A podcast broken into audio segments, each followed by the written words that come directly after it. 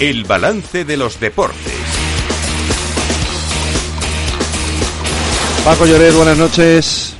¿Qué tal, Federico? Muy buenas. Al descanso el Madrid va 0-0 y en el otro partido el Galatasaray pierde contra el Copenhague 0-2, ¿no?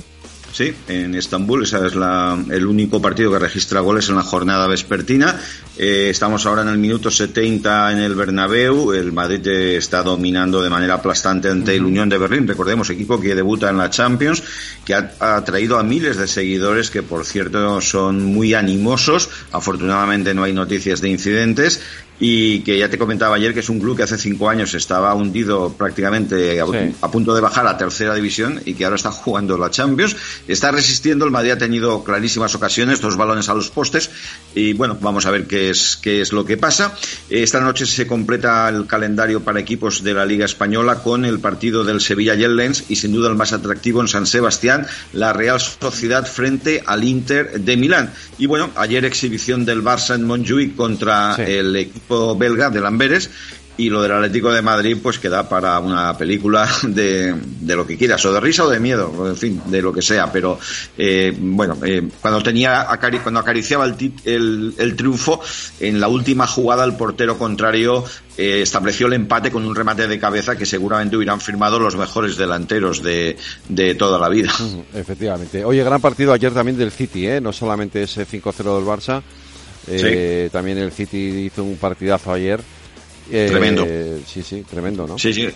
Eh, para mí es el máximo favorito a día de hoy. queda, ya sabes que las temporadas tienen altibajos, los equipos cambian, mejoran. Eh, no hubo grandes sorpresas, pero sin duda el campeón, que se esperaba su, su reencuentro con el torneo, eh, pasó por, por encima del, del, Estrella Roja de Belgrado en un partido que, en el que marcaron primero los serbios. Eh, sufrieron un asedio, el portero sacó lo que parecía increíble desde la línea de gol y marcaron, pero bueno, el Manchester City es un equipo que tiene paciencia, no se descompuso y el último gol fue obra de un español, Rodri, que fue un gol fantástico, muy bonito. Un golazo. Oye, mañana hay Europa League también. Sí, mañana tenemos Europa League, tenemos un partidazo muy interesante entre el, eh, eh, el Betis, que visita eh, al Glasgow Rangers, y por otro lado tenemos en Atenas al, al equipo del Villarreal, que como sabes cambió, cambió de entrenador, y vamos a ver cómo le va a Pacheta, que el otro día en la liga ya debutó con un triunfo in extremis, pasando cuatro minutos de la hora ante el Almería. Y juegan con el Panathinaikos. Y la buena, y la buena, entre comillas, noticia de la jornada es que parece que se va arreglando el asunto de la selección femenina de fútbol.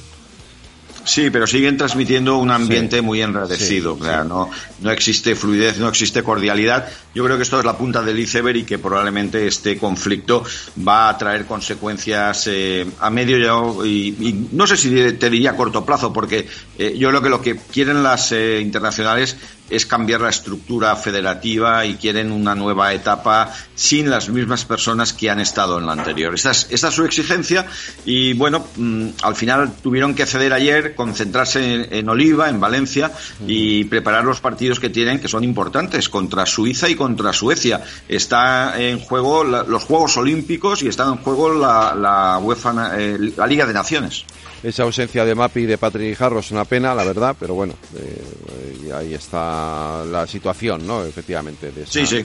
De, de, esa selección española. Pues Paco, mañana hablaremos de lo, del resto de la jornada de hoy, de lo que pasa mañana también en la Europa League. Hasta mañana, te veo de nuevo, os escuchamos de nuevo, perdón. Un abrazo. Vale, hasta mañana, Federico. Adiós. Igualmente.